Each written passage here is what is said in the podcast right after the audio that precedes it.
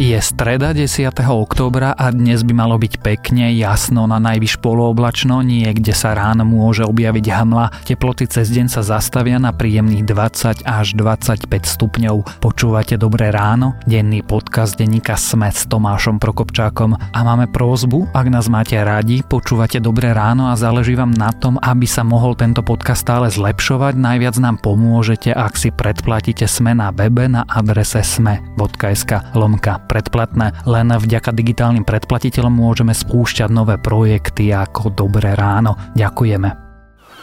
Viete, ktorý štát v Indickom oceáne tvorí viac ako tisíc ostrovov? Zistite to na vlastnej koži na dovolenka sme SK lomka exotika.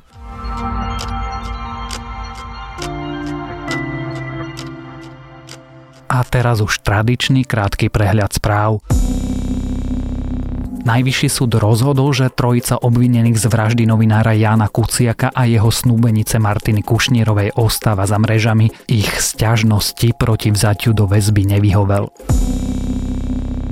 S údajnou objednávateľkou vraždy Jana Kuciaka a Lenou Žužovou podnikala aj talianská novinárka Gaia Mombeli z Brešte nedaleko Milána. V 90. rokoch bola spoločničkou vo firme Danobia, Žužová v nej bola konateľkou. Talianom sa údajne ponúkla, že im bude robiť tlmočníčku. V troch ďalších firmách, v ktorých minulosti Žužova pôsobila, boli aj ďalší podnikatelia zo severu Talianska. Agentúra ako zverejnila nový prieskum preferencií politických strán. Smer by v októbri volilo 22,2% opýtaných. SAS by získala 15,5%, posilnili aj extrémisti. Progresívnemu Slovensku chýba iba 0,1%, aby sa dostalo do parlamentu. Bulhári zatkli podozrivého z vraždy investigatívnej novinárky Viktórie Marinovovej. Informoval o tom bulhársky verejnoprávny rozhlas. Má ním byť rumunský občan s moldavským pasom, bulhárske ministerstvo vnútra tvrdenia odmietlo komentovať.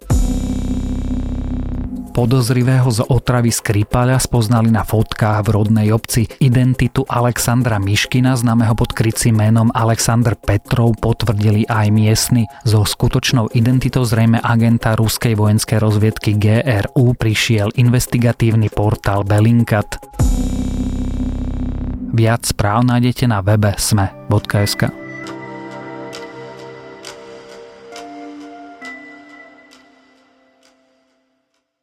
Otázka už nejaký čas nie je či, ale ako a kedy. Teda ako veľmi zlé to bude a kedy tá katastrofa naplno udrie. Hovoríme o dopadoch zmeny klímy, ktorá sa nám vymkla spod kontroly. Nová správa medzivládneho panelu o zmene klímy pritom varuje, že sa rútime do nešťastia a naše medzinárodné plány o obmedzení zvyšovania globálnej teploty do konca storočia o nejakých 1,5 stupňa sú úplne naivné blúdy. Smerujeme totiž k planéte teplejšej o niekoľko stupňov stupňov. Čo vedci povedali a čo to pre nás bude znamenať, sa dnes rozprávame so zástupcom šéf-redaktorky denníka SME, Ondrejom Podstupkom.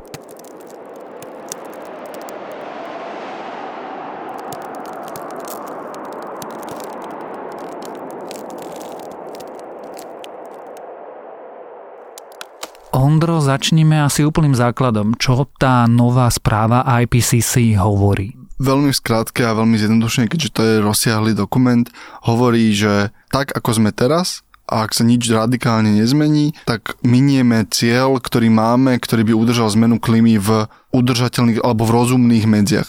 Ten cieľ je oteplenie do konca storočia o 1,5 stupňa, teda globálny priemer oteplenia o 1,5 stupňa a tá správa konkrétne hovorí, aký bude rozdiel medzi tým, ak udržíme oteplenie o 1,5 stupňa a hovorí, čo by všetko by sme museli urobiť a čo by sa stalo, ak by to boli 2 stupne, pričom my už teraz vieme, že ak sa nič nezmení, tak to nebudú 2 stupne alebo je to viac. A hlavné posolstvo tej správy sa mne zdá, keď si ju pozrieš, je, že pozrite sa, aký obrovský rozdiel bude mať vaša nečinnosť, aj ak by sa odrazila len veľmi miernym rozdielom teploty, pričom samozrejme na konci je tam varovanie, že ten rozdiel teploty, ak nič nebudete robiť, bude horší a už katastrofálny. A ona vykresluje dva scenáre, jeden je zvládateľný, aj keď stále zlý a druhý je iba o málo teplejší, ale už je to oveľa, oveľa horšie a všetko ďalšie je takmer neriadená katastrofa. Správy IPCC sa objavujú raz za pár rokov a v princípe sú výsledkom takého kompromisu veci medzi vedcami a politikmi. Čiže tie správy bývajú často taký alibisticky opatrné. Ja mám pocit, že tá aktuálna je naopak veľmi drsná na pomery správ tohto panelu. V kontexte tých minulých áno a ja si myslím, že je kvôli tomu, že ona má byť podkladom pre konkrétne politické rokovania, ktoré sa majú udeť v decembri v Polsku v Katoviciach, kde sa majú prehodnocovať plány a naplňanie klimatickej dohody z Paríža.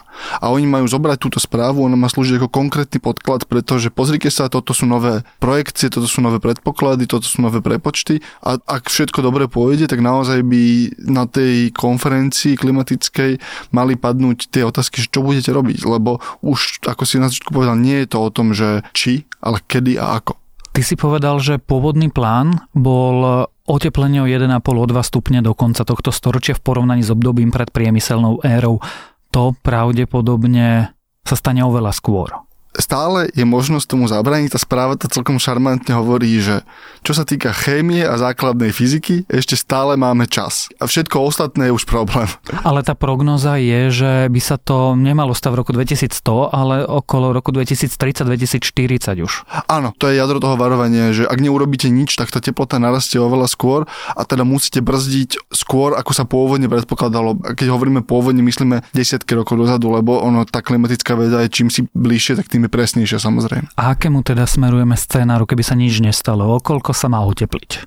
Keby sa vôbec nič nestalo, tak je to pomerne ťažké predpovedať, lebo my by sme v nejaký moment spustili ďalšie procesy, ktoré by tú klimatickú zmenu ešte viac urýchlili. Ono sa hovorí o nejakom rozmedzi od 5 a viac stupňov, ale tam už je to naozaj hádanie. Vo všeobecnosti to môžeme predstaviť tak, že keď nič neurobíme, planéta sa bude oteplovať a v nejaký moment oteplenia tej planéty sa bez akéhokoľvek ľudského zásahu začnú deť ďalšie procesy, ktoré vypustia ešte viac skleníkových plynov, tie ešte viac oteplia planétu. Budeme fungovať ako štartér toho motora, ktorý sa rozbehne a už na ním stratíme akúkoľvek kontrolu. Konkrétny príklad je roztápanie permafrostu. Permafrost sú vrstvy a vrstvy uhynutej biomasy vo väčšine zamrznutých kúsoch našej planéty, sever Sibíra alebo Aliaška, najmä tomu, má obrovské vrstvy permafrostu, v ktorom tým, že sú tam nezhnité pozostatky živých bytostí, keby sa začnú topiť, prebiehať biologické procesy, uvoľníme obrovské množstva metánu, zase je to ďalší skleníkový plyn. Tým, že teraz sú zamrznuté, ten proces sa nedieje. A my nevieme v tento moment, koľko takýchto procesov stojí iba kvôli tomu, že zatiaľ tá teplota vzrástla o desatinky stupňa. Zatiaľ sa bavíme o relatívne hypotetických scénároch, dokonca ty si svoje odpovede formuloval tak, že ak sa stane niečo, tak sa stane niečo. Kde sme teraz?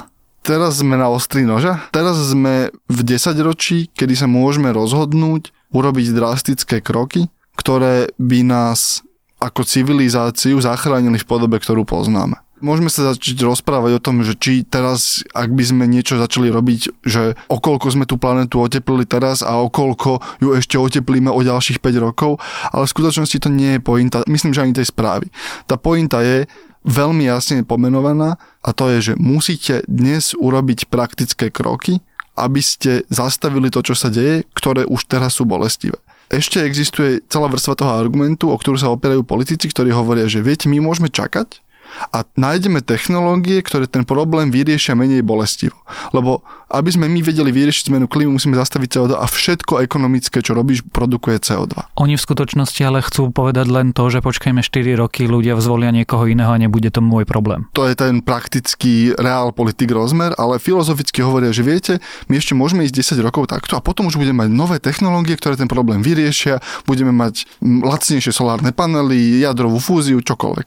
Ale v skutočnosti, keď sa na to pozrieš, tak to správanie je rovnaké ako správanie človeka, ktorý nechce ísť k zubárovi, aj keď ho hrozne bolia zuby, niektoré hnísajú a vypadávajú, ale on čaká, kým nájdú to riešenie, ktoré bude bezbolestný liek na zubný kas, ktorý si zoberieš ako tabletku. A samozrejme, že niekto ten liek vyvíja a niekto hovorí, že asi teoreticky môže existovať, ale medzi ti vypadajú všetky zuby a proste prídeš ako o chrup zdravie a nakoniec zostaneš infarkt kvôli systémovému zápalu celého tela. Ale takéto magické myslenie, že počkáme a ten problém bude menší, nie je pravdivé. Naozaj sa deje to, že čím dlhšie čakáme, tým horšie to bude. Napríklad konkrétne tie veci hovoria, že ak chceme mať oteplenie pod 1,5 stupňa, v roku 2050 už musíme byť uhlíkovo neutrálni, čo znamená, že ľudské bytosti by nemali svojou činnosťou vypúšťať CO2 do atmosféry. Čo znamená, že všetko, čo vypustíme, budeme musieť nejakou technológiou odčerpať. Všetko, čo zatiaľ vieme, je buď ťažké alebo drahé, alebo ešte neexistujúce technológie. Lebo ty v skutočnosti rozvíjajúci sa krajinám hovoríš, že vy už nemáte právo na to, aby sa ľudia u vás mali dobre, pretože bohužiaľ ale ničíte planetu. Áno, to je trochu pokrytectvo tých západných ekonomík, ktoré sa postavili na špinavých zdrojoch energie a vtedy ešte sme nepoznali presne ten rozsah toho problému, keď sa diali tie najšpinavšie technológie aj v západnom svete, teda 19. začiatok 20. storočia, aj keď samozrejme koncepčne sme vedeli, že sa to deje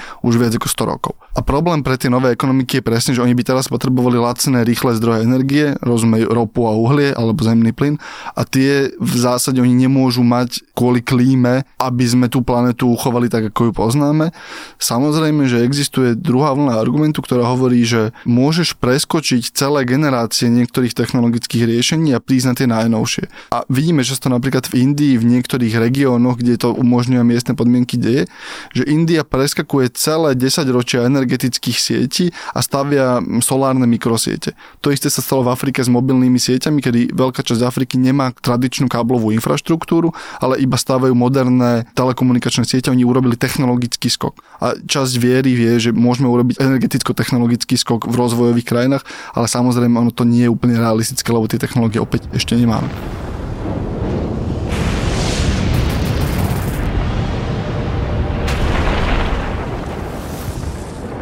Teda tá praktická otázka je, čo by sme mali robiť, aby sme neskončili v tej najhoršej možnej katastrofe. Čo by mali robiť jednak naši reprezentanti volení, teda politici, aké by mali byť politiky. A druhá samozrejme, čo môžem robiť ja, čo môžeš urobiť ty.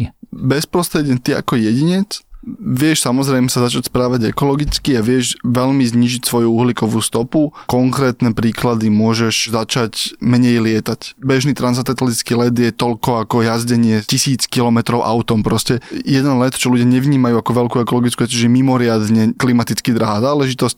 Vieš začať jesť menej mesa a tak ďalej a tak ďalej. Problém je, že aj keby sa všetci ľudia začnú správať klimaticky racionálne, tak stále sa nedostaneš tam, kde potrebuješ byť. Aby si dosiahol reálnu zmenu tak rýchlo, ako ju potrebuješ, a už sa naozaj rozprávame o rozmedziach desiatok rokov, podľa toho klimatického panelu musíme znížiť do roku 2030 produkciu CO2 na 45% úrovni z roku 2010. To je možné?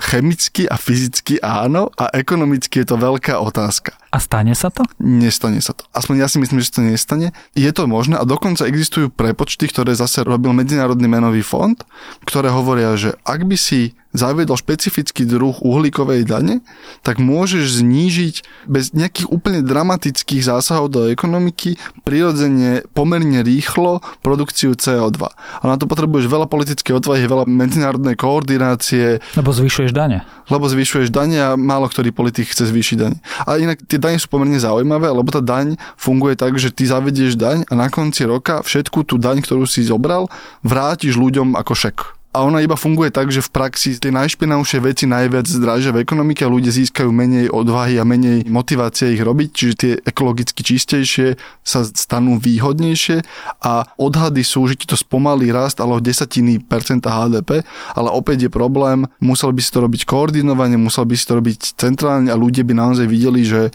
benzín stojí viac, jogurt stojí viac, kúrenie stojí viac a zároveň rátať s tým, že jednoducho 10 tisíce, 100 tisíce, milióny ľudí prídu o prácu ale globálne milióny ľudí prichádzajú o prácu každý deň, lebo priemysel sa transformuje kontinuálne, čiže ľudia stále menia prácu, sú profesie, ktoré zanikajú a ktoré sa objavujú, či to by bolo asi v poriadku a podľa toho, ako urobíš ten nábeh. Ale alternatíva voči tomu, že narušíš staré odvetvia priemyselné, je, že ti ich naruší hurikán za 15 rokov, že ti ich narušia záplavy, že ti ich naruší nová choroba, ktorá neexistovala, že ti ich narušia tisíc vecí, ktorých ani nevieme predpokladať, že sa spustia nové vojny a migračné vlny, kedy zrazu nebudeš riešiť 3% nezamestnanosť, ale opäť to, že máš milióny ľudí v pohybe z celého sveta, ktorí utekajú pred tragickým hladomorom a vojnou. Čiže v zásade si vyberať medzi bolestivým riešením, ktoré poznáš alebo aspoň vieš modelovať a medzi niečím, čo sa síce stane až za 25 rokov, ale je devastačné, to vieme, ale nevieme to presne pomenovať. Napriek tomu si povedal, že zmena nenastane. Ja som skeptický, lebo už sme to spomínali, mne sa zdá, že väčšina politikov žije v štvoročnom cykle. Že nerobia to, čo by mali robiť, teda staráme sa o osud ľudí v tej krajine, teda o ich dožitie a ich ďalších generácií, ale starajú sa o osud samých seba politicky a dokonca si myslím, že to z veľkej časti iba egom. Že napríklad aspoň debata o klimatickej dani alebo o uhlíkovej dani, to, že vôbec neexistuje v politickom priestore, ani v európskom, aspoň ja som ju nezachytil ako jednu z kľúčových tém našich dní, pričom nemáme akútne problémy ako Európa. Máme samozrejme veľa problémov, ale nie je nič, čo nás civilizačne ide zdevastovať za 30 rokov, okrem demografie a klímy. Tak to, že sa nedejú tie debaty, vo mne vzbuduje ohromnú mieru skepsy v to, že vôbec ich budeme ochotní mať, lebo to záleží na odvahe politikov, ktorí musia mať víziu a tých je podľa mňa dneska málo. Čo nás prirodzene privádza k otázke, v akom svete budeme žiť, ako bude vyzerať náš svet, povedzme v roku 2050. Slovensko v roku 2050 nemusí vyzerať dramaticky inak, čo sa týka bezprostredného počasia a klímy. Samozrejme budeme mať viac extrémne horúcich dní, budeme mať mimoriadne silné zimy, budeme mať kratšiu jar, budeme mať silnejšie vetry a podobne, ale bezprostredne tým, že Slovensko je v klimaticky pomerne takej prítulnej zóne, neohrozuje nás oceán, máme pomerne dobré zdroje vody, čiže Slovensko ako jednotka odrezané od sveta by nezažilo nejakú asi výraznú tragédiu v roku 2050. Ale Slovensko je súčasťou toho sveta. A teraz čo sa stane, ak zlyhá kompletná úroda. Môžeme sa rozprávať o Afrike, ale môžeme sa kľudne rozprávať o južných častiach Európy. Čo sa stane s cenami chleba? Čo sa stane s cenami ropy, keď hurikány zdevastujú ťažbu Mexického zálivu. Proste my sme súčasťou celej tej globálnej planety a naša prosperita je jej súčasťou. My nevieme prosperovať bez okolitého sveta. Z definície sa to nedá. Mohli by sme sa skúsiť zatvoriť, ale skončili by sme tak, že by sme e, jedli zemiaky a strúhali drevené koníky. Čiže naša prosperita a náš štýl života závisí od toho, ako sa majú ľudia inde na svete. A keď niekde inde na svete zasiahne devastačná katastrofa, tak my to chtiac nechciať pocítime, lebo to prídu finančné krízy, prídu nové vlny migrácie, im bude jedno, že na Slovensku nie je bezprostredný problém, on kam príde proste. Tam, kde bude, tak tá zem sa zmenšuje každým dňom. Napokon, keď bude u nás dobre a inde zle, kde tie ľudia asi budú utekať? Samozrejme o budúcnosti našej planéty, o klíme a klimatických zmenách a o varujúcej správe medzivládneho panelu o zmene klímy sme sa rozprávali so zástupcom šéf-redaktorky denníka SME Ondrejom Podstupkom.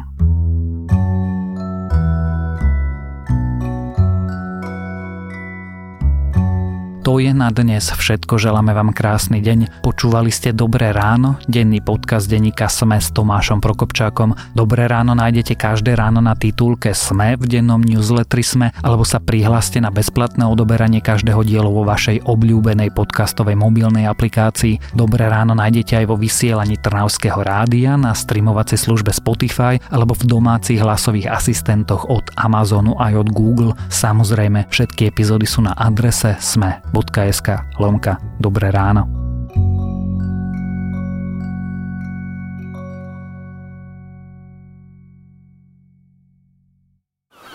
Tento podcast a exotickú dovolenku so zľavami vám priniesla dovolenka Sme SK.